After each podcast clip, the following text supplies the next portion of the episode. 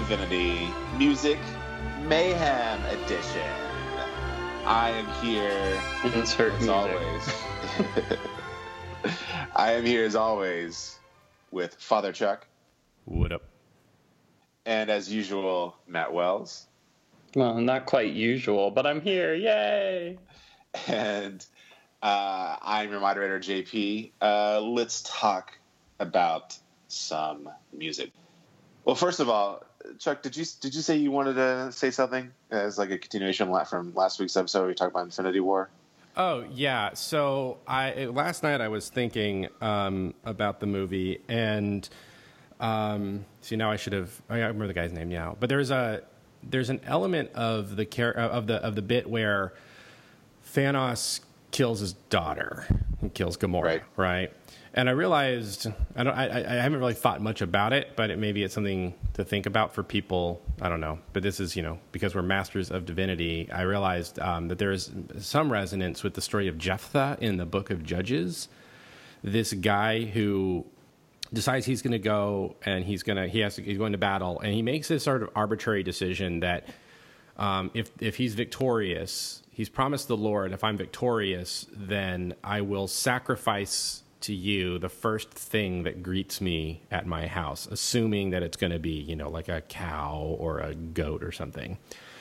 And when he after the battle, he's victorious and he gets home, and the first thing that he sees is his daughter, and he goes through with it and it's this really horrific and tragic story um, about this person who, you know, in his mind, he's doing something very noble um, because he thinks he's going to honor God with this great sacrifice, but he doesn't really, you know, but God never told him to do this. This is something he he sort of put on himself uh, in order to accomplish this thing. And so I, there's a I, I don't know I'm not there's a sort of a, to me there was just a resonance there where where Thanos you know because we've talked a lot about and people in social media and other places talked a lot about how Thanos um you know he could have done other things other than kill half the universe if he really cared about it there is there you know there there's the, you know why did he stick it why did he stick with this idea why did he do this one thing and then you know he had to sacrifice his daughter the thing only thing he really loved in order to accomplish his goals and I don't know, there just seemed to be like a little bit of resonance there. I mean, I don't have much more to go with that because I hadn't really thought more about it other than last night when we were when we were chatting on on, on Facebook. I, I I thought of it, and I figured I'd bring it up for those people who are like, you know, who might be really interested in that. Think, oh, no, that's this, and you know, so whatever. So there you go. There's a there's a thing. Interesting. It's a thing. I just I just a thing. yeah, that's pretty cool. Um, I know that a lot of people have been talking a lot about like the Soul Stone and stuff, and uh, ultimately like the sacrifice you had to make to to get it, and what the implications are of the actual Soul Stone, and how it ties into everyone.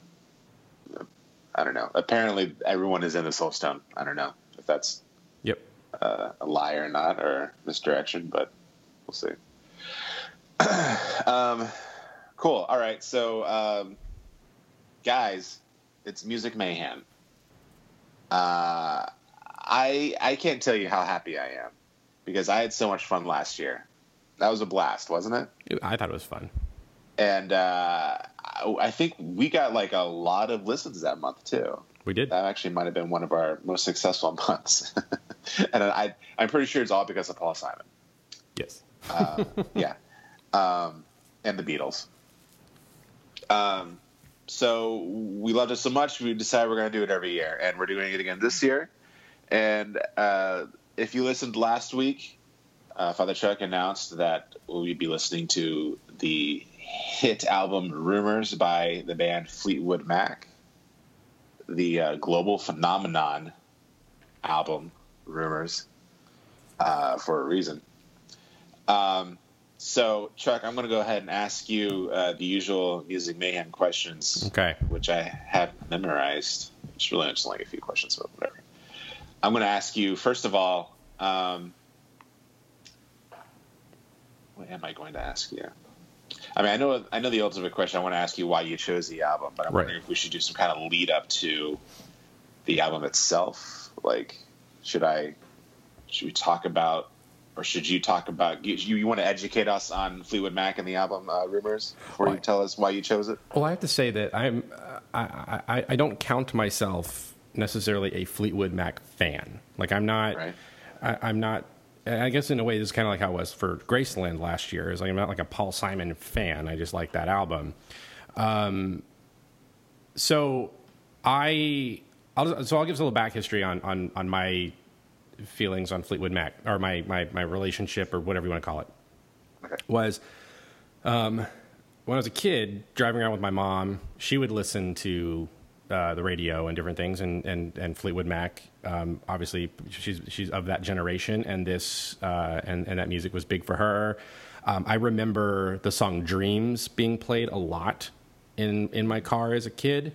Um, to the extent that because my mom was always a big country music person, I always assumed that "Dreams" was a country music song. I didn't. I just didn't, you know, know what you know. And I guess in a way, it, it, it sounds like that, but um, um, I, I, did not know that it was you know who it was.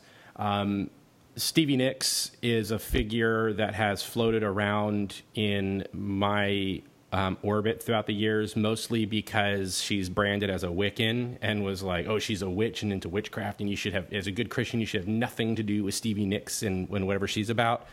Um, so I just, okay, fine, but it, it, just never seemed like it was something I was into.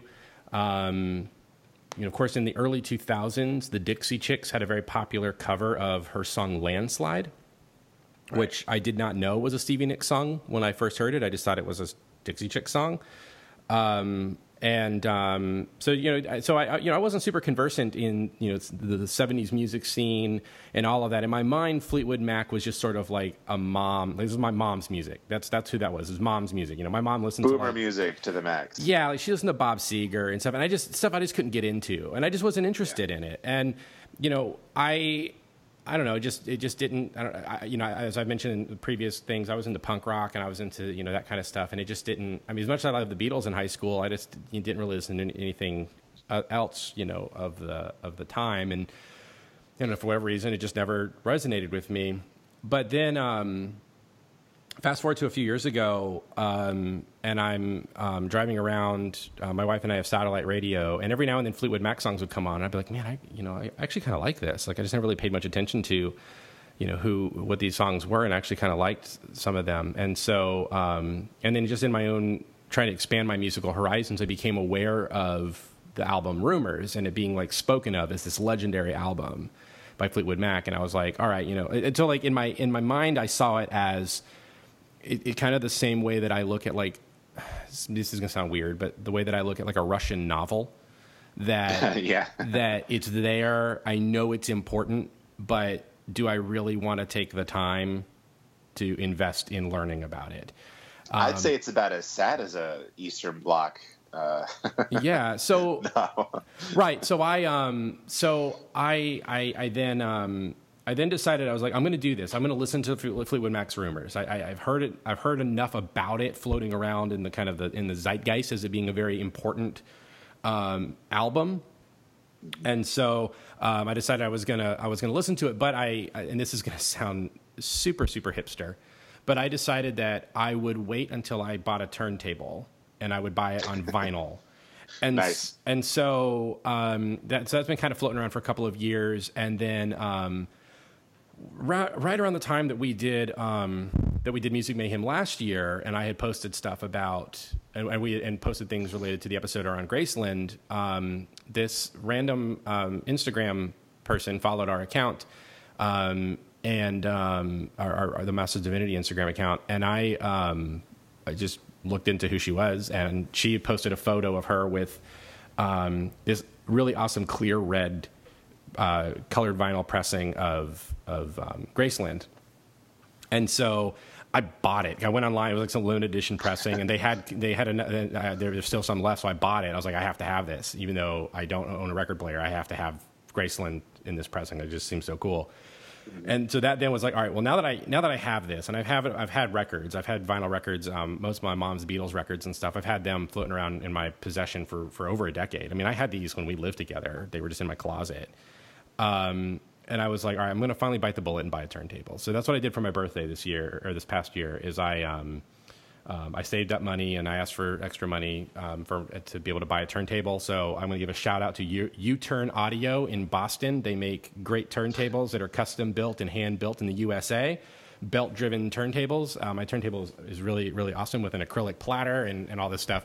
Um, but then so I bought that, and then I also asked. I said, "So I'm going to buy a turntable. That's what I'm going to do for my birthday. I'm going to buy a turntable, and and I wanted and I wanted some records, and so my mother gave me Fleetwood Mac's Rumors, and it's a nice. it's a it's a 45 pressing double album version. It is it sounds incredible, and that was the first record I listened to on my record player. So, awesome. um, because I wanted the sound quality, I wanted all of that to hear. It. I wanted to hear it in that format. Um, so so that's so that's kind of my relationship with it right now, and I have to say that it is consistently. I play it it in, in Graceland, um, and um, and um, um, George Harrison's "All Things Must Pass." So the three records I play the most in my house. Um, so we're gonna listen to George Harrison next year. Is that? uh, that I, I, would love to, but that's such a dense album because it's three. It's a three oh, LP. Right, yeah. yeah. But um, but no, I so so I so I've had this. I've been listening to it almost nonstop. My kids love it. They you know they request it when they hear Dreams on the radio. They're very excited. Like oh, that's, that's like funny. the record we have at home. Like they're they're excited by it. Charlie will request secondhand news from time to time.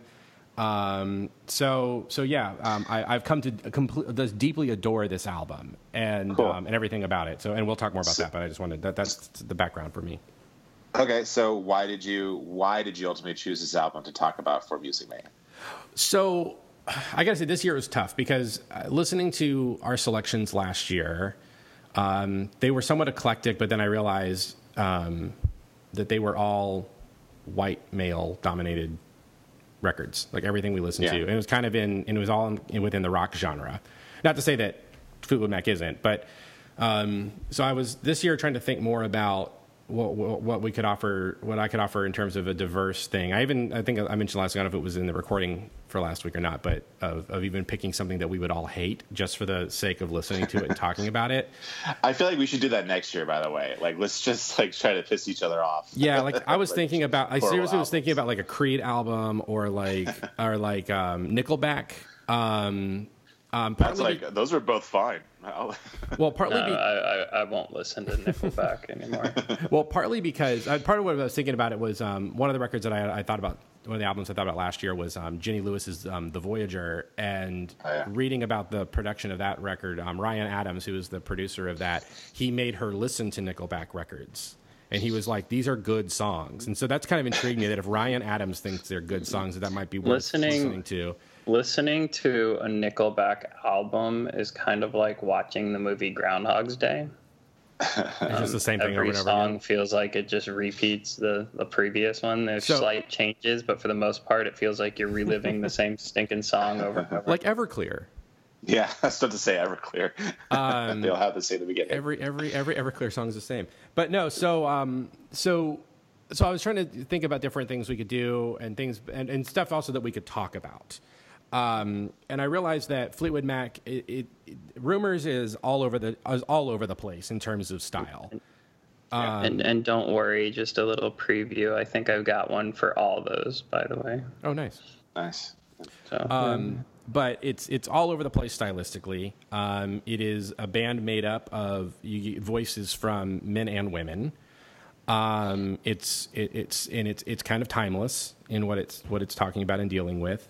Um, and um, and plus, I mean, it's just it's just it's a good one, especially for us to kick off Music Mayhem to give us something to talk about. Like, there's a lot to talk about, and it's yeah. and it's and it's and it's fun to listen to. It's not like it's not a chore to listen to. Right. Um, right. and um, and so that was that was kind of ultimately why I mean I love it and so I want to talk about why I love it and I liked it and I want to share what I love about it with you all and I know when when JP and I first just got on the phone uh, here to, for the episode, I had I had the record playing in the background, and you're, you were you were smiling, and your first words were like, "I had a blast listening to this." Yeah, I did. I uh, I loved this album. Um, I wish I had listened to it. Like I, I listened to it last night for preparation. I wish I had listened to it earlier because I would love to listen to it like five more times before talking about it because just because of how great it is. Mm-hmm. I would love to dissect it more than I actually did. Um, so my initial thoughts. Um, I'm I, i have never been a fan of Fleetwood Mac. Like growing up, they were always like the the mom and dad band, right? You know, like it, it's mom and dad music. Um, uh, just never had any kind of interest whatsoever, like for my basically my entire life. Um, I will say, back in 1996, uh, a little movie called The Crow: City of Angels came out, uh, which is a sequel to the original Crow with uh, Brandon Lee. I like Matt and, said. well, I I went through a crow phase in college, so that's why he's shaking his head. It doesn't shock me at all. um, yeah, we'll call it a phase, not an obsession. Um, so that would actually be kind of a funny topic to be honest. We've never talked mm-hmm. about that. So Change relationship with that movie. Ooh, uh, so, actually, there's a side note. Sorry, that could be that could be an episode. That should be an episode. Like cringy moments from our past. No, no, no, just cringy moments from uh, our yeah. past when uh, Crow like... was the greatest work of literary like it just it was just a masterpiece. And if, if you mentioned it one more time i thought i was going to hit him with my car.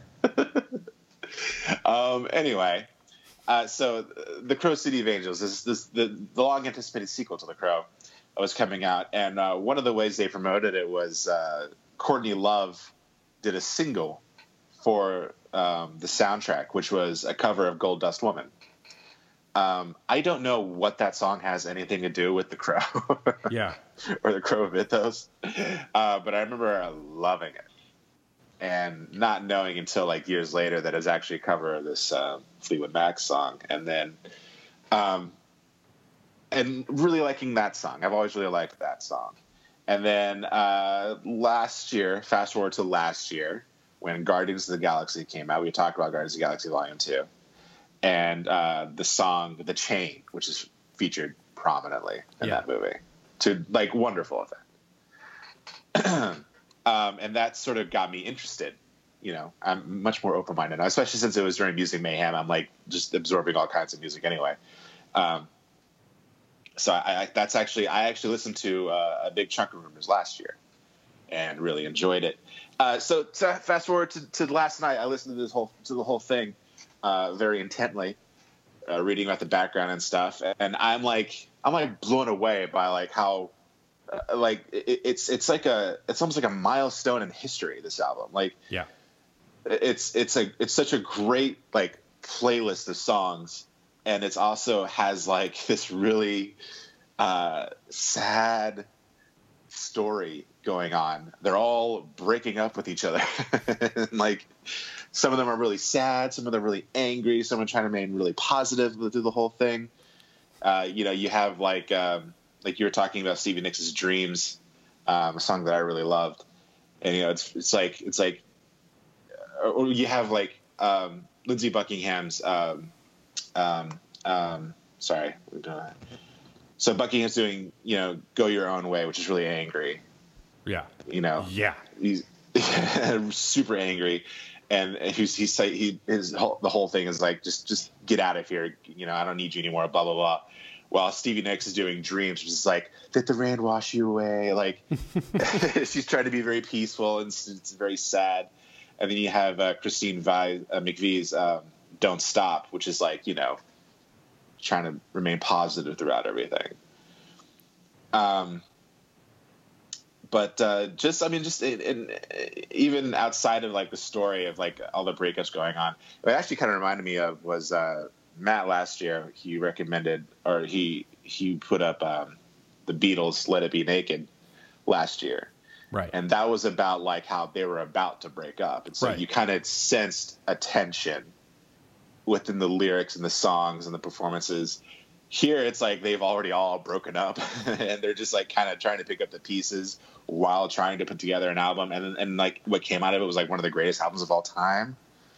Right and, I mean, cement, and, and cemented this iteration of fleetwood mac as one of the greatest rock bands of all time and they continued to produce music together yeah. after this. That's pretty amazing. Um, i think later we should talk about like which songs are dedicated to whom. Yes it's, it's kind of fun to yeah i will out. i will say that there's a you you you say it, it reminds you of let it be I I think of the Beatles catalog. It, to me, it's the most similar to the White Album, in that right. it's individual members doing their own thing at a time at a at a point of deep turmoil. Because the the background of the White Album is the Beatles are starting to consider whether or not they they, they want to continue being a band. I mean, they're, they're, that's when they're starting to fight and break apart. And they're yeah. and basically the White Album is a collection of solo pieces, but from the Beatles. Um, I mean, because every song on Rumors is by pretty much an individual member of the band, except for the Chain. It's the only one that's written by all the members. Right. Yeah. And that's actually got a cool story behind it too. How it's like basically because it's actually like a it's it's written by all the same all all the members because it's like made up of a bunch of different songs right. that each of them had written and they decided to kind of like put them all together in this one song. That's why it's called the chain right? Yeah. So those are my initial thoughts. Uh, matt i know we kind of put you in a tight spot. Mm-hmm. Um, mm-hmm. you mean by uh, telling me like yesterday like at four o'clock by the way this is what we're doing? Yeah sorry. Yeah we were we were we were we were telling you to don't stop, don't stop thinking about tomorrow. Ah, that was a bad joke. That was a really bad joke. you should start thinking about tomorrow and listen to the album. This this album is right up my alley because yeah. I'm I'm the person that like my default is turn the oldies station on and let it go. Mm-hmm. And um, I apparently am a huge Fleetwood Mac fan and didn't realize it, you know, because JP JP knows a little more than Father Chuck, but you both know I'm horrible at knowing who's singing the songs that I am currently listening to and obsessed with. So when I started listening to this and started singing along with every song that was coming on, I was like, oh, "Yeah, I'm a fan of theirs." I just didn't didn't know that. That's yeah. remember, remember JP growing up in high yeah. school. That's what happened with Green Day. Yeah, that's I was right. like, oh, I don't like Green Day, and then a song would come on, and I'd be like, who is this? I really like it. It's like it's Green Day. Oh, okay. Well, I don't like Green Day. What's this song? It's Green Day. Oh, okay. So I guess I like Green Day. um, so Fleetwood Mac's kind of the same because like uh, Dreams, Don't Stop, Go Your Own Way. These are songs that like when they come on the radio, it's a roll the window down and sing it as loud as you can kind of kind of moment. And and yeah, it's it's a fun. It, it was fun. I liked it a lot but I didn't realize I was already a fan of theirs. and I, I think it's funny that, that JP talk or JP sorry Father Chuck talks about how he's like the the punk rock is you know really his thing, and yet even though she's not, for some reason to me, and see if this makes sense to you, whenever you talk about Stevie Nicks, it always feels like you're talking about punk rock.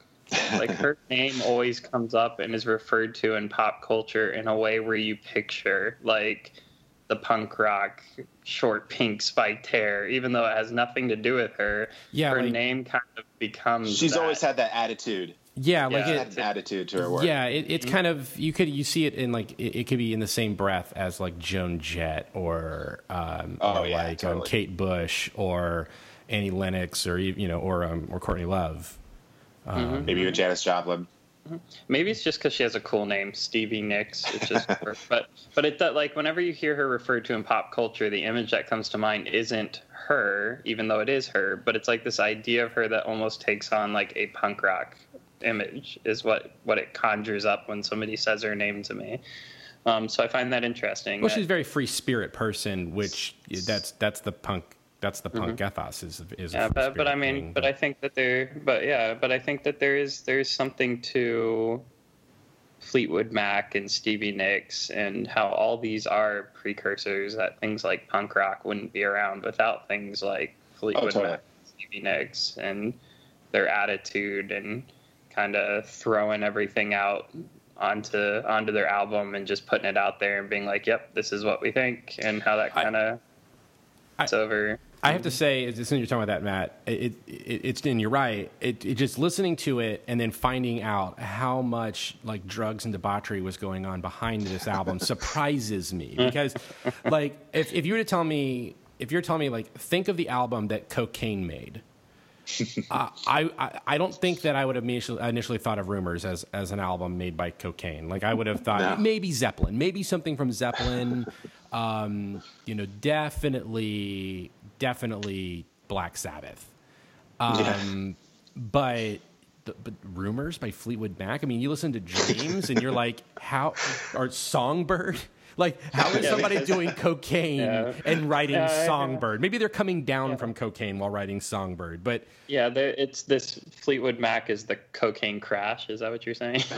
I guess because I mean, it is when you read the when you read the history and what was going on. I mean, that's just all they were doing. Is like they were apparently having like they, before they would start recording, they would have like this big dinner. They would drink a ton of wine. They would get drunk, and then they would start bumping lines of coke and recording all night long and and and and just letting the letting the coke like keep them keep them going i think i read i think i read somewhere that uh, mick fleetwood estimated that he that in his life he has done a 21 mile long line of cocaine and that was in the wow. 90s that was in the 90s when he said that i think yeah wow that's a mile of cocaine yeah, I, I mean, a year yeah, and I mean, I get what you I get what you say. If somebody says, "What what do you think music would sound like uh, if it was written by cocaine?" I don't think. Yeah, I, I agree. I don't think this is what I would have said. Whereas, like, yeah. Whereas, like, if somebody's like, "What do you think music would sound like if it was written on like LSD and acid?" The Beatles make total sense to me. Oh, like, totally. Sergeant Pepper. You know, oh. I mean. So yeah, yeah, I get what you mean. I get it. Yeah, it's it's almost it it it sort of sounds like a straight edge album when you listen to it. You know? Oh yeah, because it's it's mom and dad music, right? yeah, exactly. Um, you know, maybe they did all the drugs because they knew they were working together and like they're cheating on each other and getting divorced and breaking up. Like they probably. had to numb the pain somehow. Real quick, Matt, you said you know comparing Stevie Nicks like punk rock and stuff and how it, it there could be some influence into this uh, the proto rock, the proto punk scene that was going on around the same time this album was being released. Um, I think that's I think there's something to that, uh, especially when you consider um, uh, Mick Fleetwood's drumming. Oh my gosh, yes.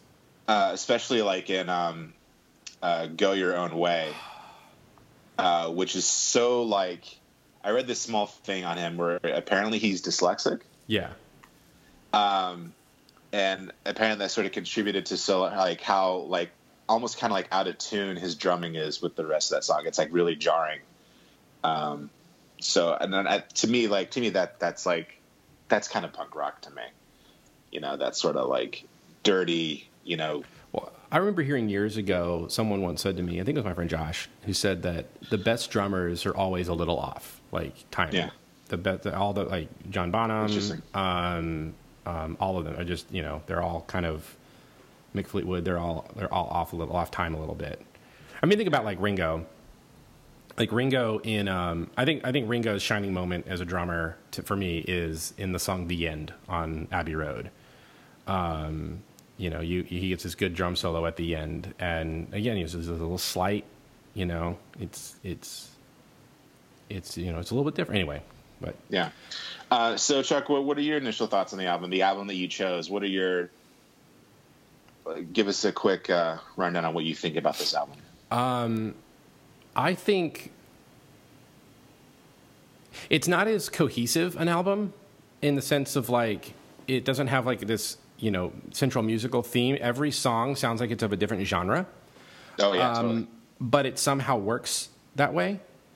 Um, it works. I the the thing that I I, I just I, again hearing it on the radio as a kid growing up and these hearing these songs on the radio, I sort of dismissed them as not being very like you know they just seem sort of wallpapery to me. But like listening to it and actually paying attention to all the musical parts and all of that. Um, I realized how complex this thing is. I mean, even just the other night, I was listening to it, and um, picking out little pieces that are buried if you you know if to really listen for them. Um, Lindsey Lindsey Buckingham was super involved in the recording process, like in the actual like producing aspect of the album, and he um, he was really into overdubs and mixing, and so like they recorded everything on like a 24 track recorder and just layered a bunch of stuff. I mean, "Go Your Own Way" is one of those songs that like it's my favorite song on the album. It might be one of my favorite songs of all time. Um, and it's it, a great song and it it like I could I could talk about that song, just that song, um, all day long. But it's um, it's a song that in the recorded version is impossible to play live because the over like he he did all the guitar parts. Lindsey Buckingham did. So like there's an acoustic guitar and an electric guitar.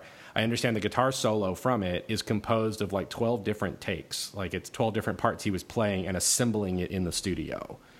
Um, and if you listen to it, it's it's multiple guitars layering over each other. So the guitar solo is technically like three or four guitars or something playing all at one time. And um, um, there's just there's a lot of like the technical recording stuff is really interesting in the album. And um, um, um, and and so there's so that's that's that's that's something that that surprised me in listening to it. My first impressions. The other is of course is the lyrics. Um, you know, some just the pain that goes on in this. It it, it reminds me a little bit of No Doubt's Tragic Kingdom.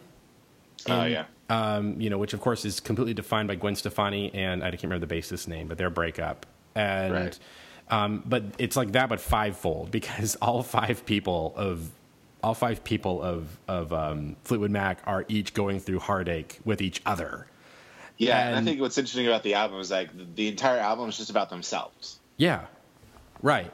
And and it's also the title is great too because at this point in pop culture, people are sort of looking at them and they're all developing these rumors like that Christine McVie is like terminally ill and um, and that. Um, and that Stevie Nicks and Lindsey Buckingham are the actual parents of the McVie's child, and um, like all this like, stuff. And it, it, kind of reminds me of um, of the the year without a summer um, in the 1800s. Um, there was um, it was um, Lord Byron, um, Percy Bysshe Shelley, and Mary Shelley, and I think some others, but they all rented a, a, a, mansion somewhere for the summer. And it was the summer that Krakatoa erupted, and it meant that there was no summer, like it was cold and rainy in England that summer.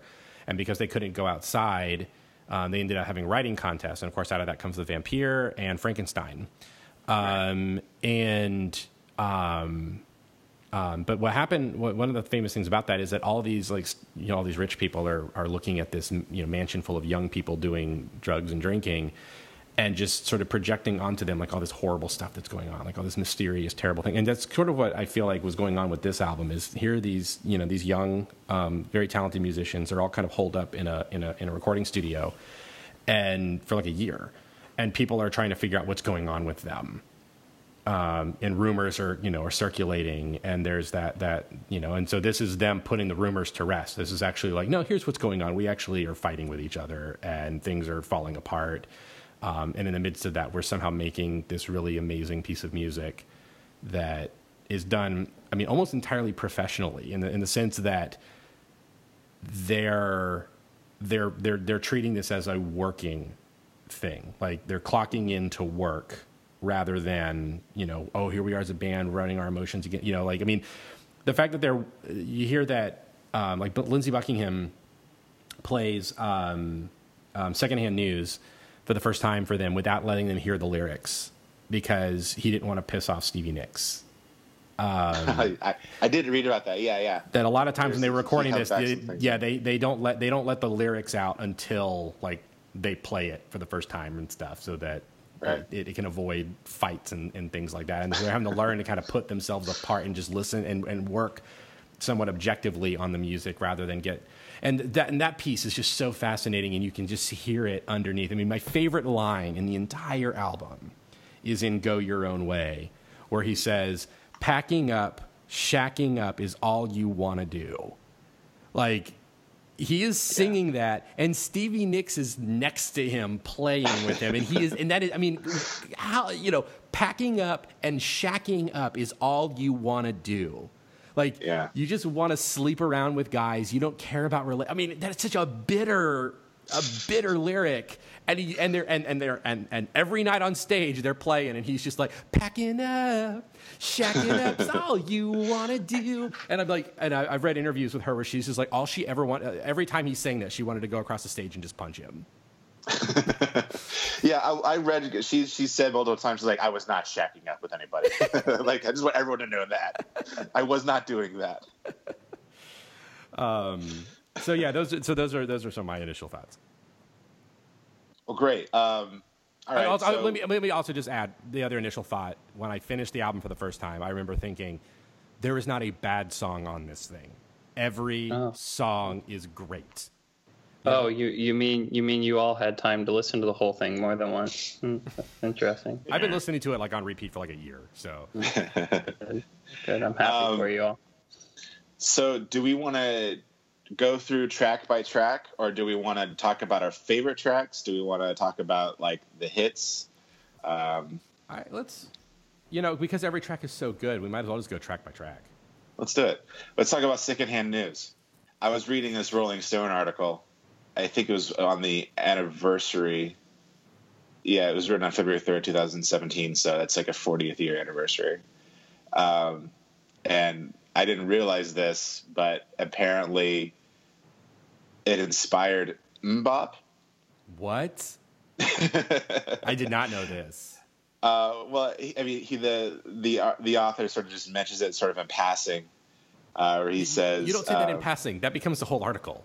he says, uh, "And secondhand news is such an evergreen pop riff. It became a career-making hit two decades later for Hanson, who changed the words to MMMBop."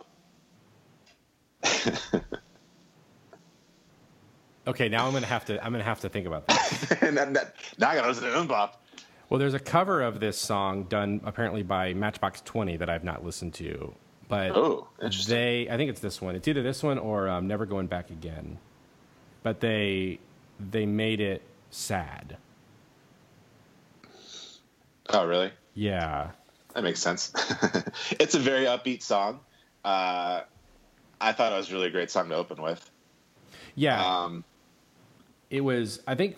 I think for the longest time, it was considered to be like it was always considered to be the first song on the album.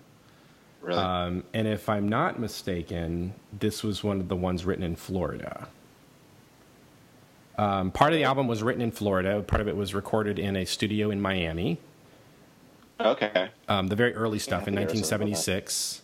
Um, but, but you know, I, I, secondhand news is secondhand news is a, is a, is definite contender for me for favorite song on the album. Um, I um, of course you know, won't you lay me down in the tall grass and let me do my stuff is a great line. um, but it's apparently um, it's apparently an ode to um, an ode to rebound to rebound relationships because right. Buckingham was going through rebounds and this was yeah. Yeah. Okay. Um, I don't really have much else to say about that. That's not one of my favorites, but I liked it. It's just not. Uh, well, it also fits with the. To me, thematically, it's probably the most consistent with the title of the album. You know, secondhand news is rumors, right? Rumors are secondhand right. Yeah. News. So yeah, secondhand news, great song, uh, really great opening to the to the album. Um, nice and upbeat, despite you know, like every other song being about pain. Um, uh, might have inspired him. um, can we talk about dreams now? Yes. Uh, beautiful song. Yep, with a great slide guitar. It is. It's so good. Um, I was telling Chuck earlier. Uh, I was uh, reading this Rolling Stone article that was uh, a review of the album from 1977, written by John Swenson, and uh, we both concluded that uh, Rolling Stone in the 70s was super pretentious. Yes. Um, and he described Stevie Nicks' uh, vocals as nasally. Which I mean, maybe for the time they were. I don't know. I just, it's hard for me because like I listen to so many. You hear so many of the pop musicians nowadays, uh, and it's so like I'm probably getting in trouble for saying this from someone, but Rihanna is super nasally. I've always thought she was really nasally. Yeah. So like that's a pop um, music thing, but again, can't, you can't compare now to then. But so like maybe before its time it was. I don't know, but I, I don't know. I mean, should we consider that a great injustice though? Like I, I listened to that song, I was like blown away. I'm like, I'm like falling in love with Stevie Nicks and her beautiful voice. And this guy's yeah. like, he's she's kind of nasally. Like, come on. Yeah, I, like I mean, again, you have to kind of keep in mind what what were what were the you know what were some of the major female like women singers at the time, and they're very like big sounds, you know. Um, this is she gives a very subdued vocal for that song, which it's such a fit, contrast to Christine McVie as well, right? You know? But it fits. It fits with the. I mean, it, it sounds dreamlike. So to yeah. call it dreams, um, so yeah, I mean, I, I think it, it, it, adds to that to that sound. And it really is the perfect breakup song. Like I, I I listen to this song and I just imagine like this is the song you listen to after you've packed up all your things and, and you've packed them all into your car and you're driving away for the last time, and like you just play the song on the radio. Right. it's that long drive home. Listen to Stevie Nicks. Yep. Um, Thunder only happens when it's raining. Only happens when it's raining. I like this. Uh, now here I go again. I see the crystal visions. Is that a little allusion to her to her becoming a witch? Is that? yeah, I mean, probably crystal ball visions. Keep my you know here I go. I see you know I see the future, but I keep my visions to myself. Um, yeah. Um, so the the story but I read about the kind of the story behind the song and how it was recorded. Yeah. Uh, she apparently just sort of like disappeared from the rest of the group into another studio. It was a studio that belonged to um, was Sly and the Family uh, Stone. Sly and the Family Stone, yeah and I guess there was like a bed or something yeah. that they had there. Which, by and the so, way, that's also one of those things. Like, there's a story. I want to know the story. Why does Sly and the Family Stone have a bed in the middle of one of their recording studios? Apparently, a bed with like red silk sheets. Yeah, yeah, like it's like in a well and stuff. Like yeah. I'm reading that. I, am reading the description of it. I'm like, this sounds uh, like, wow, this is very 70s. Yeah. Um, but like she was on her own with like her own little. Um, piano, right? What they're going to look like a little keyboard thing, yeah. Yeah, and um, she said she rec- she wrote it in ten minutes, which is awesome. Yeah, on her own on Sly Stone's bed, like probably the last place you want to be. By the way, I don't know, what's going. Um, and I guess uh, she played it for Christine McVie, and Christine McVie didn't like it at first. She thought it was boring.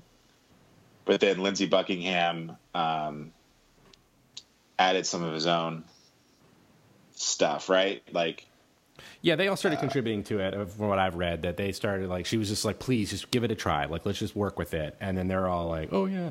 I think um, Lindsey added the bass line, um, and the bass line really, I think, makes that song. Right. Yeah, I think that's what he added. That yeah, yeah, totally.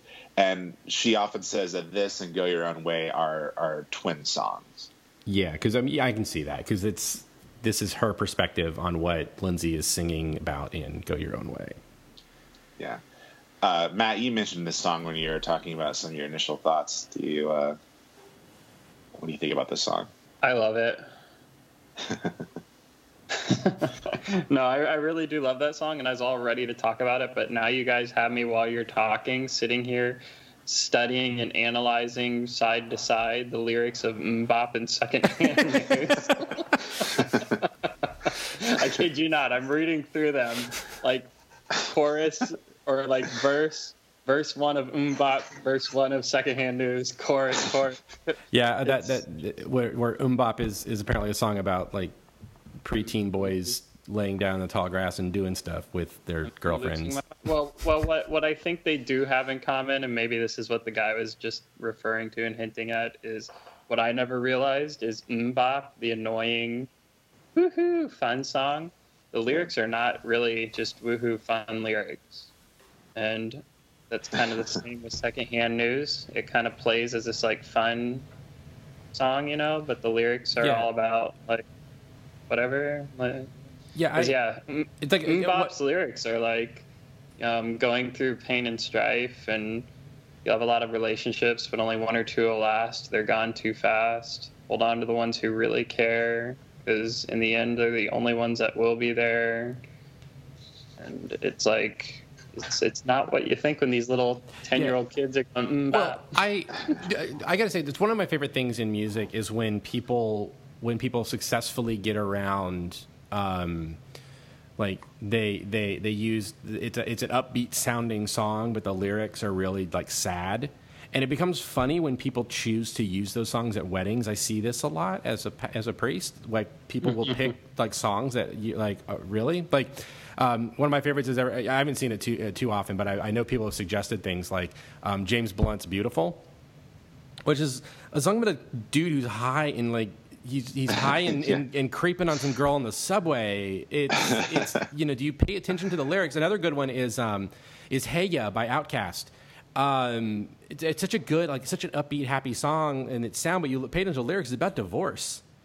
Um, uh, or that song that, that, was popular a couple years ago about uh, the kids with their pumped up kicks or whatever. It's about like school shooting. Yeah, yeah, yeah, yeah. yeah. Um, so I, I, am always fascinated when, when this when this thing happens. But yeah, like secondhand news is a sad song. It sounds good. You know, MMMBop obviously is is not uh, is not a really like lyrically. It's not you know it's a little more little t- little sadder. Um, but um, anyway, yeah. So dreams. dreams, uh, not not the. Uh, uh, dreams is sad and it sounds sad. It is. It's it's like I said. It's, it's melancholy. It's, a it's a, it's a melancholy song. song. Like yeah. this is this is what you this is what you you curl up to after someone's broken your heart. You know, I mean, it starts raining outside. And you light a candle and listen listen carefully to the sound of your loneliness like a heartbeat drives you mad in the stillness of remembering what you had and what you lost and what you had and what you lost I mean, because yeah. Stevie Nicks and, and Lindsey Buckingham had an on again and off again relationship, and so the fact that she's saying what you had and what you lost, and then what you also, you know, it's like you had it again and you lost it again. And, um, hey oh, man, yeah. players only love you when they're playing. Oh, no, that that sounds like something mom would tell you, right? Like, well, and get, let me get this. Like, she gets mad at Lindsey uh, at Lindsey for singing um, "Packing Up and Shacking Up is all you want to do," and then she's saying, yeah. "Players only love you when they're playing." Come on, Stevie, you guys are both bitter and angry at each other. It just, you know, the honesty of this album is incredible. It is funny that players only love you when they're playing, followed with women, they will come and they will go. It's like women are innocent, you know. Like, um, but yeah, it's it's a great song. Um, I love the I love the the chorus. Um, yeah, definitely Stevie at her finest. Yeah. Um, cool. Do you want to we want to keep going? Yeah, let's keep going. All right, never going back again. Great song. Uh, a total like um, it reminded me of um I feel like every, I feel like every album should have a song like this, uh, because there's one on the Green Day album we listened to last year that was sort of also just like it was it was um, Billie Joe and just and like just picking his guitar. Right. Uh, I forget I forgot what song it was, but but uh, I liked this one a lot, and it made me think of Matt because this is totally like his. Uh, this is totally up his alley. Um, because it's just picking on acoustic guitar right? Yeah, it's Travis style finger picking, um, which is the same picking style as um, Blackbird um, from the White Album. Yeah, um, good folky song, mm-hmm. and um, apparently the last song recorded for Rumours. Oh, really? Yeah. Um, so I, I hold on one second. I'm going to try to find. Okay, it's a uh, little interesting tidbit I found out about this song. That's uh, both sort of funny and really frustrating. Um, while they were recording, never going back again, uh, Lindsey Buckingham had to restring his guitar every 20 minutes. Wow. Um, because apparently he just wanted the entire song to sound perfect. yeah, that crisp, and, bright sound of new strings. Interesting. And it was like pissing everybody off. Yeah, no doubt. Also, the also the, beha- also the behavior of somebody on cocaine. Yeah, probably. Yeah. No, no, no. no. Oh, I, I gotta, I gotta reach. I gotta change the string string. I gotta. oh, I gotta, I gotta do it, guys. I gotta, I gotta, I gotta do it. Just let me do it. He said, he said, "I'm sure the roadies wanted to kill me. Restringing the guitar three times every hour was a bitch, but Lindsey had lots of parts on the song, and each one sounded magnificent." Um, it says when Lindsey went to sing, he realized that he played all of his guitar parts in the wrong key. So they had to they recorded everything all over again the next day. Oh my gosh. uh, but what came out of it is like perfect. Like it's it's a oh, great yeah. song. I'm so starting, bright. I'm starting to very much understand how this is the album Cocaine Road. and I mean, and it also fits too, right? The, the, been down one time, been down two times. I'm never going back again. Like, yeah, it kind of hints that you know you're probably going to go back again because if you've been down once and been down twice, you're gonna um, that repetitive obsessiveness that comes that only somebody who's heavily invested in some javelina bam bam knows. Uh, yeah. Um, I mean, I don't really like. Uh, it definitely is another song of just like this chick dumped me. Right. Um, well, it's another. It's rebound. It's a rebound song. I mean, it's again. Right. He, he he himself said he was doing. He was going through some rebound relationships, and so he wrote this song to reflect that. Like, you know, I've been down one time, I've been down two times. Like he's just, you know, he's he's right. And listeners, he's like Jason. He's, like, he's like Jason Segel's character in like the first part of um, of uh, um, Forgetting Sarah Marshall, where he's just like yeah. just keeps trying to find, you know, just to bury himself in in in yeah. down flings. And you know, uh, listeners, if you haven't listened to our album, to or haven't listened to the album, you know, the song is like the reason why it's so frustrating that they had to record it, re-record it so much, restring the guitar is because it's it's pretty much like all guitar. Like the lyrics, it's it's not there's it's not that not that many lyrics. Um, so yeah, yeah. And if I'm not mistaken, uh, it's one of the ones that was um, it was very it was inspired by some Celtic some Celtic folk music. Um, and that at one point, I think Lindsey Buckingham, uh, I mean um, Mick Fleetwood, um, did a drum bit on a Naugahyde chair um, that they yeah that they yeah yeah. uh, that's on this uh, article I was reading too that uh, um, the, the I, don't, I don't know. Sorry. Yeah they use a, a chair as a percussion instrument uh, oh that's that's secondhand news oh that's secondhand news okay yeah all right yeah I've read so much about this album it all kind of blurs together it, all the stuff I've read um, hey Matt Cool. Um, we keep going. I'm, I'm, still here. I didn't go anywhere. I just was off camera a second, but ah. still listening. All right, let's uh, let's let's let's don't stop and keep talking. Yes. So don't stop. That's another one of like the, the classics. Right. I, I may, I've I may have read way too into that one, but I find I find part of that song sad. Don't stop. Oh, it is. Yep. It's, it's about it's about Christine and um, John McVie's divorce. No, but I mean it, it's an attempt at like being, being positive. positive. Yeah. But what I find the most sad about it, I don't know if it was intentional, but what I find sad about it is there's absolutely no joy in the present. Yeah, I think I think if, I feel like I read somewhere that she she was directing this song to John. Like this is this is supposed to be him. By the way, this is our first Christine McVie song in the in the album. Um, the backstory is is that her and John McVie. By the way, John McVie is the Mac in Fleetwood Mac.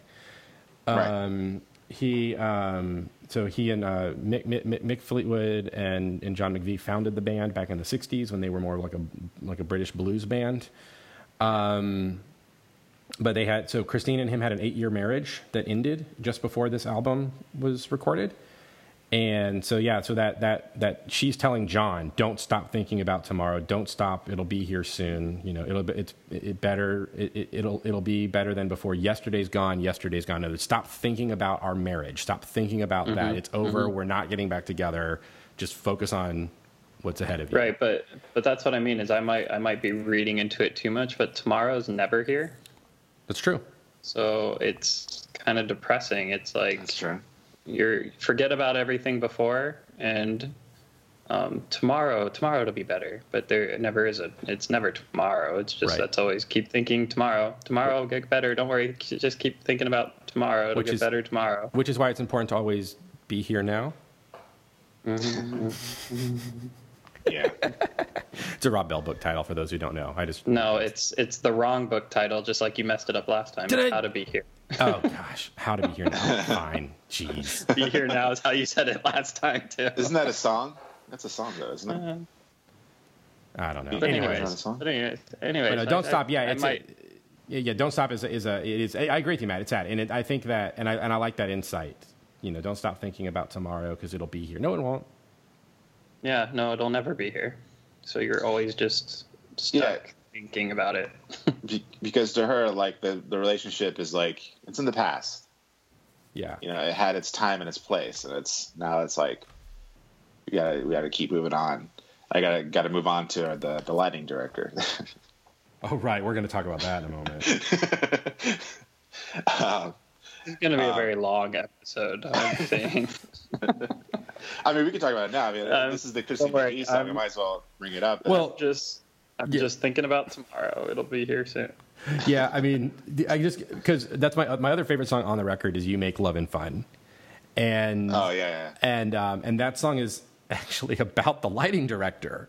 Oh, really? Oh, okay. And and the story and the story that I under so for those who don't know, um, during the whole recording of this album, while John McVie like John McVie is like pining away for for Christine, hoping that they're going to get back together. This is what I understand.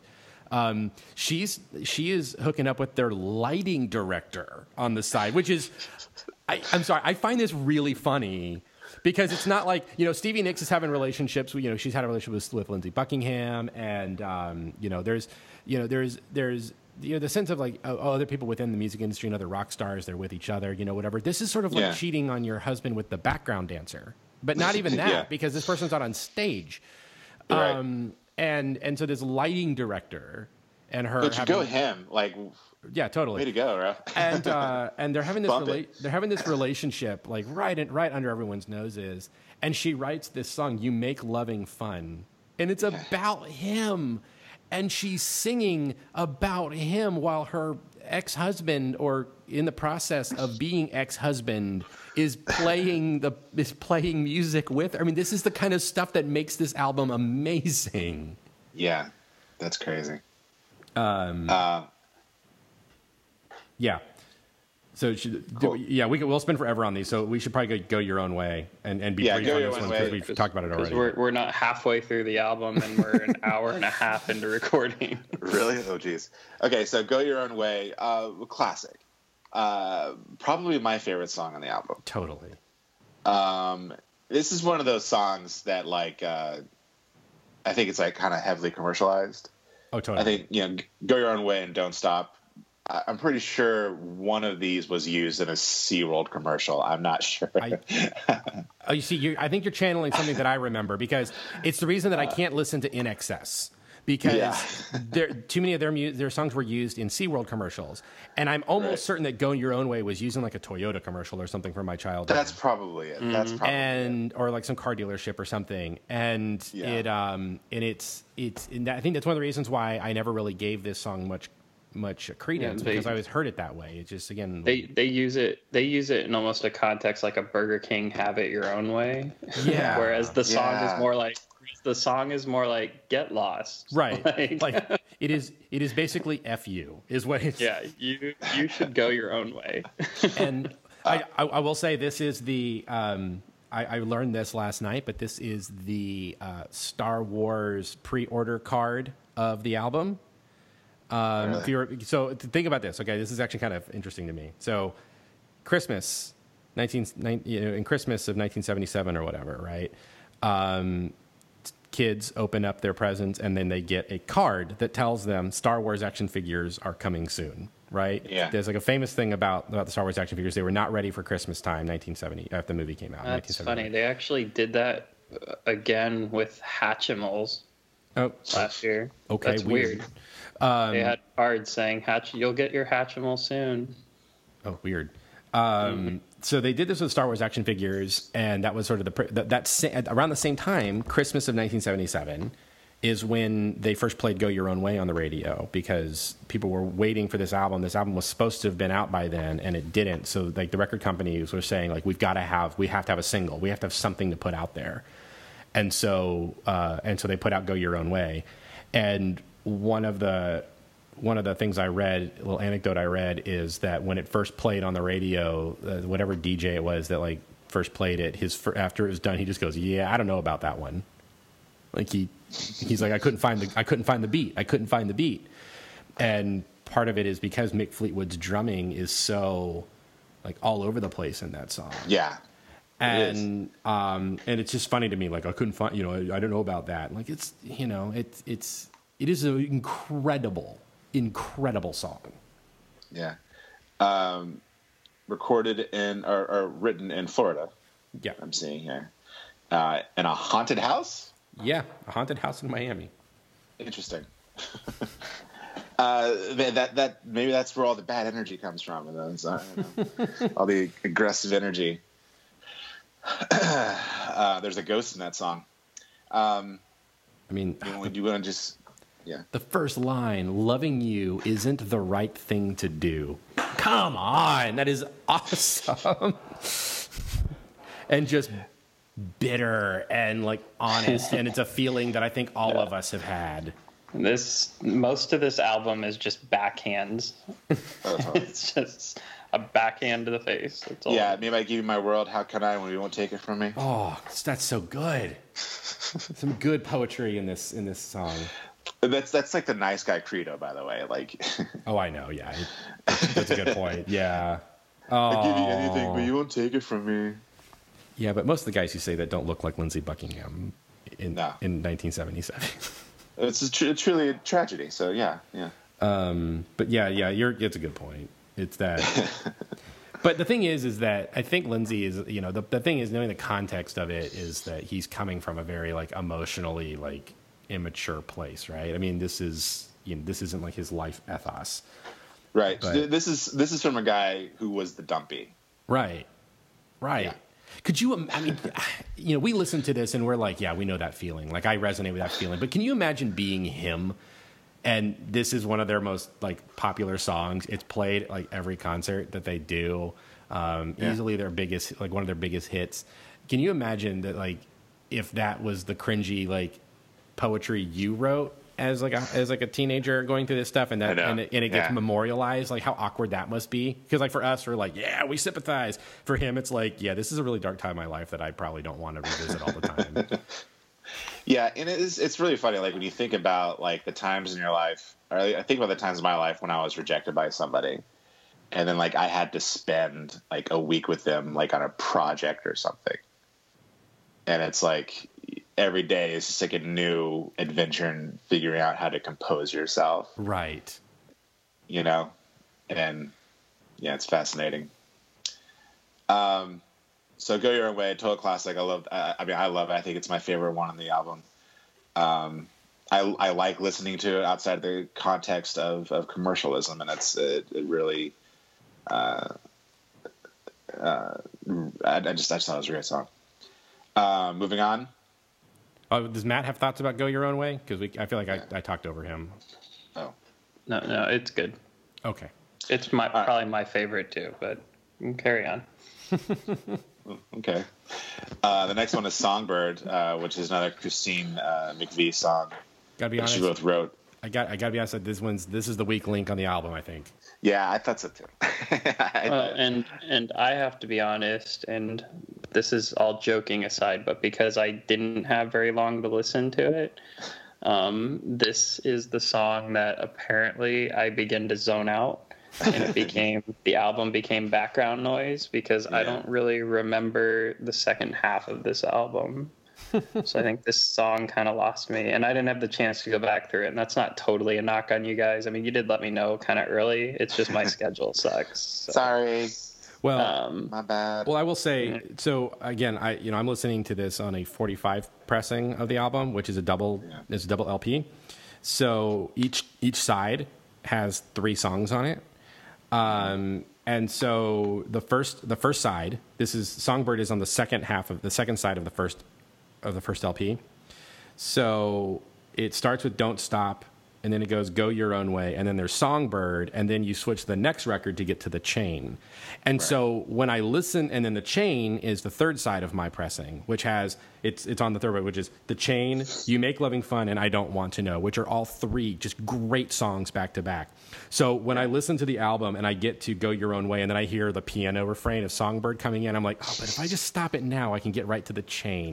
yeah, I like, know. Do I need to it's sit through like, this? It's kind of like, like, it's like when you have a half day on a Friday, you just want to take off school. You know, it's just like it's, I don't. I just. It's it's the records like intermission. it's the records intermission. Yes.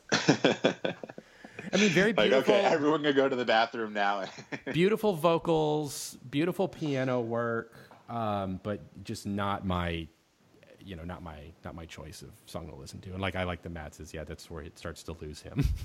Yeah, I mean, it, Christine McVie. I mean, what's what's what, can, can you tell me more about Christine McVie, Chuck? Like, is is, is she sort of like? I mean, is she supposed to be like the mom? Like, I, is she? I get the sense of that. Yeah, like yeah. I get the sense she's the mom of the band.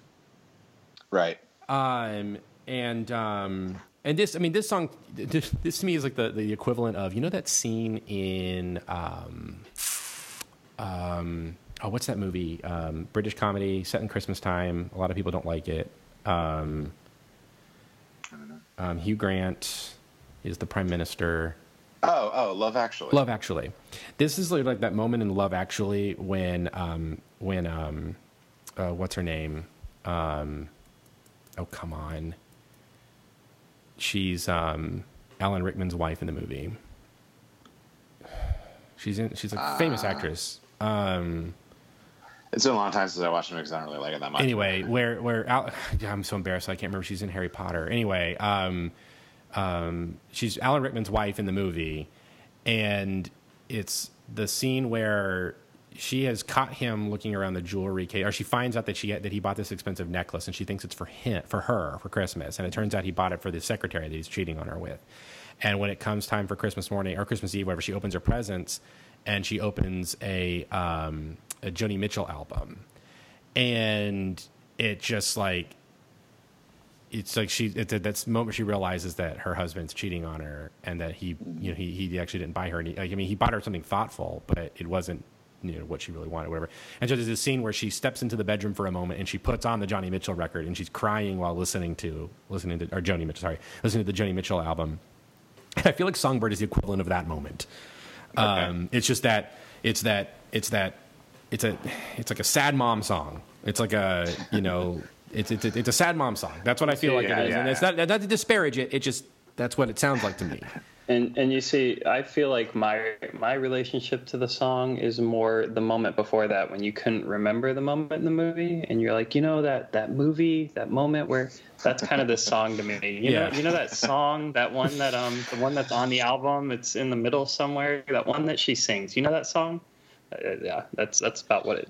That's how it felt. yeah, and, yeah. The lyrics are just like I mean, it's just you know, it's it's just a it's a love song. Right. I mean, it's and the thing is, I say it's like a sad mom song because it's not really that sad because it's a song that she wrote for the lighting director as well as "You Make Love and Fun," Because like you know, um, this lighting director man, he, he brought the. I just want to give him a fist. I just want to give him a fist bump. I mean, you know? do you like, do you think like the line here for you the sun will be shining. Do you think she did that because he's a lighting director? The sun will be yeah, shining. do you, oh, you also you also think maybe if you really dive into like the psychology and stuff behind it that's why this song is kind of the forgettable one on the album because yeah. the rest are the rest are like raw emotion and this one is like the yeah bull crap you say to somebody when you're trying to pretend that you're really in love with them. Oh, it's like yeah, so this it's, song, it's that So this song, moment, yeah, right? so this song is the like you're just perfect to me and everything about you is amazing. And the other ones are like, no, you know, sometimes you suck. Like, I just, I'm just kind of imagining everybody in the studio just like rolling their eyes. Oh God. Yeah, that she starts singing, they all want to throw up everywhere, you know. and maybe he's kind of creeped out, like, ugh. Yeah, this is it, it got mean to this poor guy now. It got it got weird. It's he's like it just got weird and and um, ironically, the lighting guy. This is where he probably has to like dim the lights, so he doesn't even get to show off all his fun talents. Can, can you remember? Can you remember? Be can you imagine being John McVie at this though, and wondering if it's for him? I mean, like like, and I love you, I love you, I love you, like never before. I mean, could you imagine that moment of like, oh, maybe she's singing about me, and it's like well of a hope, and then it's like, ah, no, it's actually for Jim. Um, he's on the he's on the, the lighting rig over there. hey, he's on top of the ladder. Hey guys, holding a boom. Holding, I imagine like holding a boom, even though he's the lighting director, but he's just screaming a gel, just. um, um, that's great. Cool. So that that's the intermission, um, and then we'll move we, on to we pick uh, right back up with that second chain. act with the chain. Great song. Ah. Uh, I, I, you know, like I said, I discovered Guardians of the Galaxy Volume Two, so I'm like the ultimate noob. Um, but it's it's a wonderful song, and it's it's made up of a bunch of other songs that apparently that, that went unproduced, which is why it's credited to like the entire band, right? Yeah. Um, ultimately a song that's about like you know you got, we're gonna we're gonna stick together through all this horrible turmoil that's going on, right? I mean, it, it, it, it, sums it all up so much, right? Damn your love, damn your lies. I mean, that's everything in the album. Is it's about love and lies, and just damn it all. And then you get to the last part: damn the dark, damn the light. There we go. We're talking about the lighting guy again. Yeah.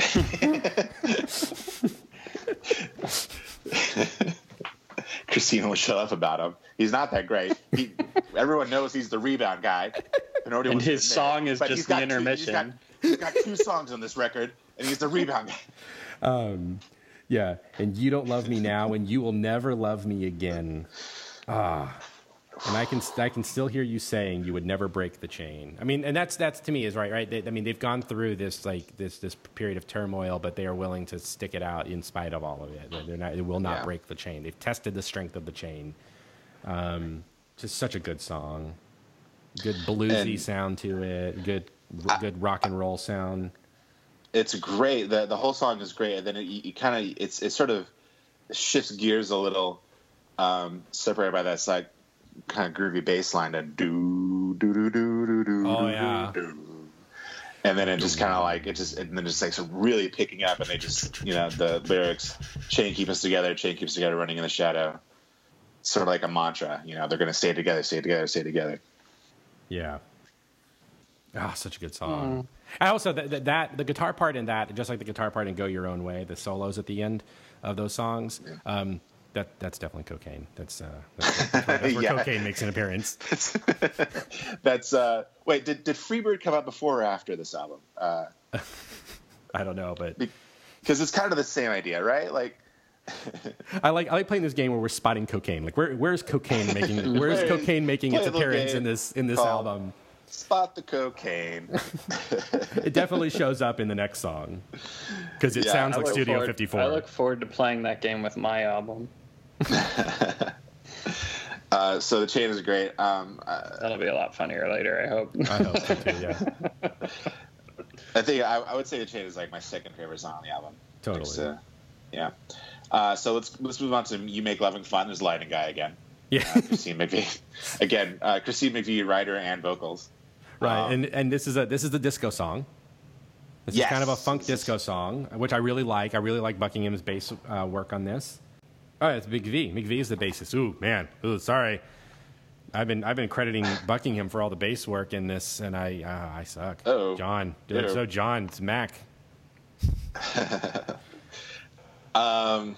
So really, if you think about it, just as a you know, that's kind of interesting that this is a band that's really driven by its bassist and its drummer, mm-hmm. which is not necessarily the the, the, the, usual, right? I mean, you know, guitars, right. you know, it's like that, that makes it all rhythm, right? Which I think makes it what special to what it is. Um, but no, I really love. I love you. Love making you make love and fun. Like I really, really. I love. I love. I love um, Christine's vocals in this. Um, the way she the way she does the I never did believe in miracles, like that. I never did believe. Like I love. I love. I love. I love this song. Like just from, from a from a musical standpoint. Like I really, really, really like it. Yeah, uh, but it's still you know. I, I'm, I'm not over this. Like this and Songbird, it's just about one dude, and it, that's that, that. I'm just imagining this. I'm just being like annoyed to death over it. Like, shut the hell up, Christine. we don't care about lighting guy. you make love and fun. How about make the lighting fun? How about you do that? Like work on the lighting, get us lit for our photos. The miracle is that like... any of us care about this guy. I keep having the song "You Light Up My Life" run through my head repeatedly through this whole discussion. I'm gonna. By the way, I'm gonna. I'm gonna. I'm, when I post this, the link to this on um, on Instagram, I think I'm gonna tag each member if they are if they are available on Instagram. I'm gonna tag each member of Fleetwood Mac, and I'm be pretty funny if Christine McVie like because she's she's like retired from music. If she just yeah. if she just like chimes in is like, listen, okay, like Tommy was a great lighting guy. Magic with his hands. He could paint with light. He you know how hard that is? With...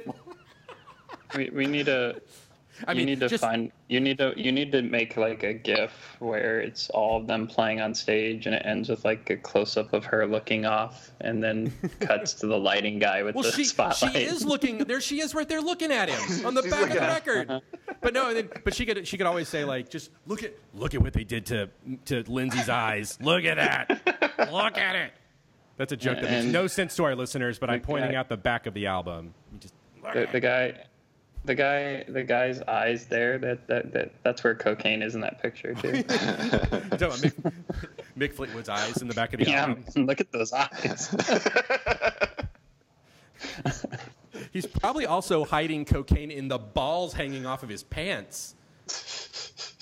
Anyway you guys the, the album cover is fantastic. We should we, we probably should talk more about that but it's yeah it's mick fleetwood and stevie nicks and her Re- Rhiannon Rhiannon character that she plays on stage um, yeah. Episode um, is never gonna end. it's a two-parter. So, yeah. It's a two-parter so, about rumors.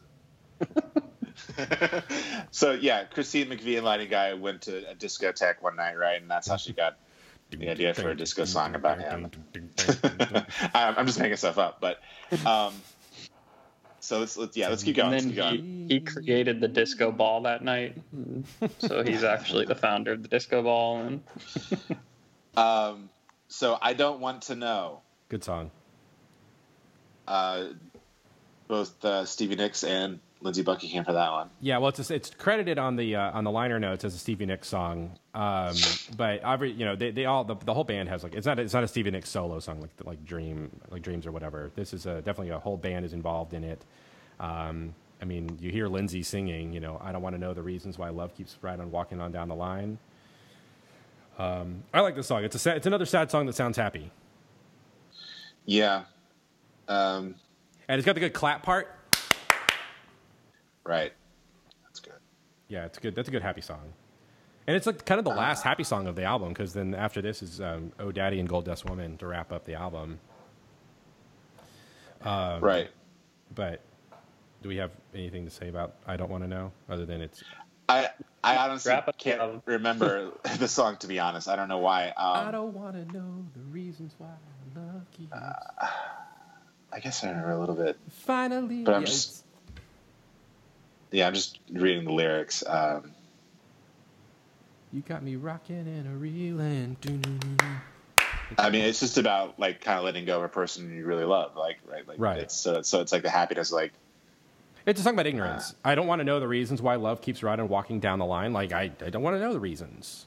Like it, yeah. if I, you know, because is it, is it about me? Is it something I've done? Is it, um, but yeah, finally, baby, the truth has been told. Now you tell me that I'm crazy. Good job, Lindsey. Um, don't tell tell Stevie she's crazy. That's not how you win her back. uh, she, she's crazy and she's shacking up with people. Come on, Lindsey come, come on, Lindsey. Come on, Lindsey. Come on, Lindsey. Yeah, it's from uh, yeah. It's uh, um, what's up with that? Yep. What's up with that? Uh, now we get to let's let's move ahead to Oh Daddy because one the the, the, the title creeps me out a little. Another Christine McVie song. right, but I don't know that I, I I feel like I read that this one is not actually about Lighting Guy. Okay. Um, I'm gonna pull this up because there. Uh, yeah, I was I was a, wondering about this song last night. Um, let's see. Uh, it's definitely not about Latin guy. It's very sad. You know, you make me cry. How can you love me? I don't understand why. Apparently, it was written for it was written for Mick Fleetwood. Yeah, that makes sense. He was the only father in the band with two daughters.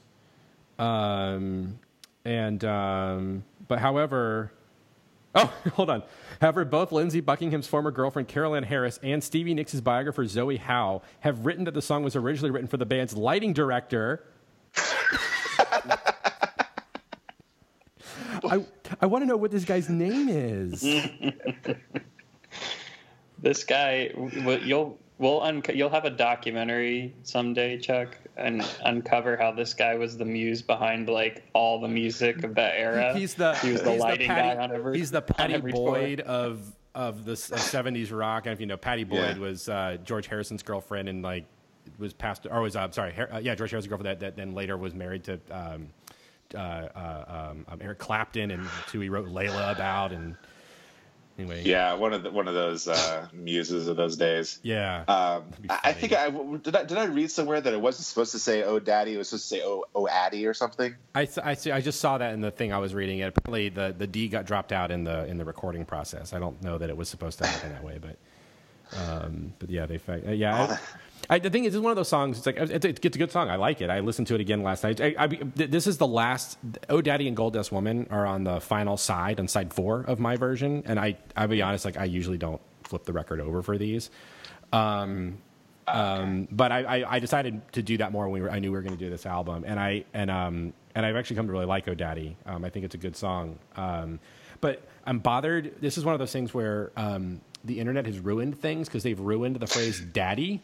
Daddy, yeah. Um, which I'm going to be honest, I'm not entirely sure what people on the internet mean when they talk about daddy. I think I, I think it's again S and M thing. But, yeah, yeah. Um, and but it really and that's like what girls are calling their boyfriends, and it bothers me because my children call me that, and this song is called, and, I, and my mind goes to that place when I hear it, and it's and that's and you, but you read the lyrics, it's not that at all. It's like about fatherhood. It's you know, but anyway. Yeah, I, I mean, I, I, don't know. The, the, these are why are you right when I'm so wrong? I'm so weak, but you're so strong. Everything you do is just all right, and I can't walk away from you, baby, if I tried. Not really about oh, your yeah, dad. Something. Like, uh, yeah, this. You know what? Lighting director. Yeah, I'm calling it. She's for her to say it's Mick. She probably said it was for Mick Fleetwood just to be like, look, all the songs are not about the the lighting director. Christine, let's let's have a conversation. Wait, who, who's whose song? This is Christine's song. Okay, yeah, that, yeah, that, yeah. it's about the lighting. All of Christine's songs are about. I guess we could call him Daddy, right? He's the light daddy. light daddy.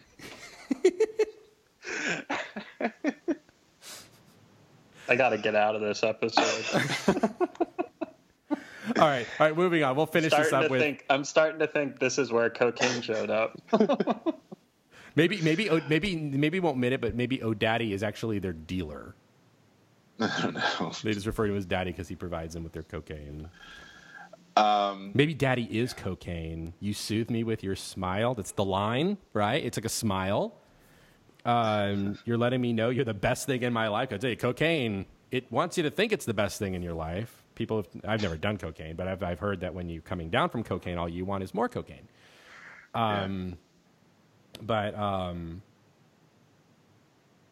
yeah. All right, so let's let's let's move on to the last song on the album. Gold Dust Woman, also about Gold cocaine. Dust Woman. it's about cocaine. Yeah, yeah. Because I mean, is it like I, I don't really know. I, I, I mean, don't. Uh, Take your silver uh, spoon and dig your graves. Grave sounds a little bit like heroin to me, but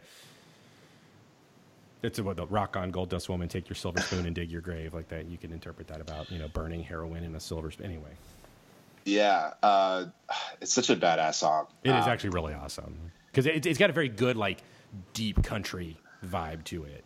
Um, Bluesy. I, I recommend I recommend listening to the Courtney Love version. It's it's it's pretty cool. Like it's got that it's got that grunge vibe to it. You know, she brings in that grunge sound, and if there's anything that can make like a cold, like a like a Fleetwood Mac song better, a little bit of grunge, you know. Yeah. Um, but you know, does she make you cry, make you break down, shatter your illusions of love? And is it over now? Do you know how? Pick up the pieces and go home. It's kind That's of got a, a, it's kind of got a like a, like a girl power kind of note to it, right? I hate saying girl power yeah. for a song like this, like woman power. I mean, um, woman energy. Rock on, ancient queen. Yeah. Follow those who pale in your shadow. That's awesome. It's kind of like apocalyptic, right? Yeah. Um, Rulers make bad lovers. You better put your kingdom up for sale. Ooh. Uh, yeah, take that, Lindsey. Yeah. uh, but like those, these the, the last two, you know, the last lyrics of this of the song are "Pale shadow of a woman, black widow, pale shadow of a dragon, dust woman." Yep mythic. I love it. Which is, um, by the way, it's interesting that those lyrics are not listed on the liner notes. Oh, they're not. Nope. The last, the last lines on the liner notes are: "Is it over now? Do you know how to pick up the pieces and go home?" But that little like thing at the end, they don't include on the liner notes. You know, I I could see why they did that. Um, first of all, I mean, it's it's kind of like it's just kind of like window dressing, right? The, the, yeah. the those last like, but like to kind of end the album on those words: "Is it over now? Do you know how? To pick up the pieces and go home." Yeah. Like those are the last words of the entire album. This entire saga we've gone through with their, for their with these people's screwed up relationships. Yeah. You know, we've we've you know Lindsey and, and Stevie and uh, Light Light Daddy. Light Daddy. it's, it's it's it's over. Uh, pick up the pieces and go home. Um, And so. that's how we end this episode. Let's pick up the pieces and go home. Matt, so yeah, we're actually all at home. this true. is true. Uh, so yeah, that's uh, that's rumors. Yeah. Um, such a great album. I'm gonna I'm gonna listen to this again, uh, and again and again. And I should probably do what you did. I should probably get a turntable and buy this baby on vinyl, baby. Yeah, man. It's uh, you know, I, I mean, the 45 pressing is great. I will say you're it, you're more likely to listen to it if you get a standard 33 RPM pressing because you know every, having to flip the thing over every three songs is kind of obnoxious, even though it sounds, I mean, truly incredible. Um, yeah. It's that's uh, like Lindsey Buckingham with those strings capped to be restructured 20 minutes. Yeah, yeah. um, but so, um, yeah. Anyway, so final thoughts, Chuck. I, I have had fun talking about the album. Um, and I, um, you know, it's it's you know now that we've talked about it, I had a you know Graceland. I was a little worried that after listening to it and talking about it, it was sort of burn out for me, and it kind of has, but a little bit because my kids are obsessed with it and they want to listen to it all the time. Um, I, I this uh, this album, I, I you know, I just I, every every song is good. Every song is you know, and it, because I have to switch the speed on my turntable in order to listen to it, like it becomes like an event to listen to yeah. rumors for me every time. And I don't know that I'm ever I would ever put it on a digital format because mm. I feel like for me it, it misses something, like the, the, the relationship that I have developed with it. Um, right. It, it, changes for me, and I kind of like having one thing that it's like I have to to listen to it. I have to go through the effort to do it. Um, that's what it. That's what the album means to me. Um, and I got my final. I to say for, for a final final thought is, um, is, is to my mom. Um, I've I made fun of your music for a long time and refused to listen to your music for a long time. And now I'm finally at a place of proper maturity to where I, I, want to listen to your music. And so I'm sorry that I made fun of you. You were right all along. Nice. This is this is much better than Value Pack in 311. I I agree. what do you, no, no, don't go that far, man. Come on, come on. 311. Come on. I mean, light, there's there's no songs about Light Daddy in 311, but anyway. Um, so great album, Chuck. Thank you so much for recommending that. Yes. Uh, uh, had fun listening to it. Had fun talking about it. Uh, let's talk about uh, next week. Um, who should go next? I have my album ready. I think, and Matt has his album ready. Should we flip a coin? Oh no, you won't want to end on mine. Okay, but you can see, but you won't want to end on my album. So should we just go ahead and do my, Matt's now? Mm-hmm. Well, he he said not to end on. Do you, do you no, mean like you, not like not to end the like, music mayhem on it? Like you want to oh. do mine next because you'll want to move on and do oh, something oh, okay. else. Oh, okay, no. cool. I'm, so, now I'm scared. All right. So next okay. for Music Mayhem, Matt is going to choose our next album. Matt, what are we listening to this week? I am. I randomly you talked about Music Mayhem, and I had an album jump into my head that I don't even know why it did, and then I listened to it again, and I still don't know why it did but I'm going to veer us off course from what we've been talking about and all that, and take us a slightly different route. And I'm not even sure my my motive at the moment, but I'm looking forward to discovering it. But we're going to be listening to the incredibly fantastic album called Supernatural by DC Talk. It couldn't be. Okay. It couldn't be Jesus Freak. no, I want to do Supernatural because right, hey. I don't even know why this album. I don't don't know why it came to my hey. head and why. Ah, but it's okay. Red Letters is a great song. Mm-hmm. So we're gonna go with Supernatural by DC Talk. So I'm gonna veer us away from the mainstream, the the chart toppers, and I'm gonna go with the wonderful world of Christian hits. The and... last, the last DC Talk album. Mm-hmm. Mm-hmm. Yeah, they, they I've been up. avoiding DC Talk my whole life, and I had listened to the whole freaking. And the and the, the first CD I ever owned. So. Oh, interesting. Yeah. Okay. See, see, I have, um, I, I, bought, I bought Jesus Freak on vinyl, and uh, you, and it's, it's, it, it is, it's legitimately good album. And DC Talk are legitimately. I'm with you, Matt. They are legitimately good recording yeah, artists, you, and I am, I am yeah, all for you, this You bring you bring the vinyl copy of Jesus Freak over, and we'll switch over to that one. but uh, no, it's Supernatural by DC. Talk. Yeah, I'm I'm I'm on board. I'm definitely on board. All right. Have fun, JP. So, so you, you you heard Matt. Take a listen to Supernatural by DC Talk. All right. Uh, this is awesome. I'm so excited. JP, JP, yeah. get over it. You can go your own way. You can pick up the pieces and go home. uh, Uh, I will. At least I will. Th- just Matt, thank you for not thank you for not choosing "Take Me to Your Leader" by Newsboys. Thank you. Oh, well, I considered KJ-52 after listening to the Good Christian Fun podcast, but you're welcome for not picking him. Supernatural, it is. Yes, let's just stick with Supernatural. How much coke do you think they were doing for Supernatural? Dude? That's what I said. We're going to talk about where that shows up in my album too. All right, cool. So thank you so much for listening, uh, Chuck. Thank you for recommending Rumours. Uh, Matt, thank you for your recommendation of Supernatural by DC Talk. Uh, join us again next week where we will convene and talk about Supernatural. Everybody have a wonderful week. Chuck, thank you. You're welcome. Matt, thank you. You're oh so welcome. And thank you for listening. Have a wonderful week and good journey. Good journey. This is the right thing to do. How can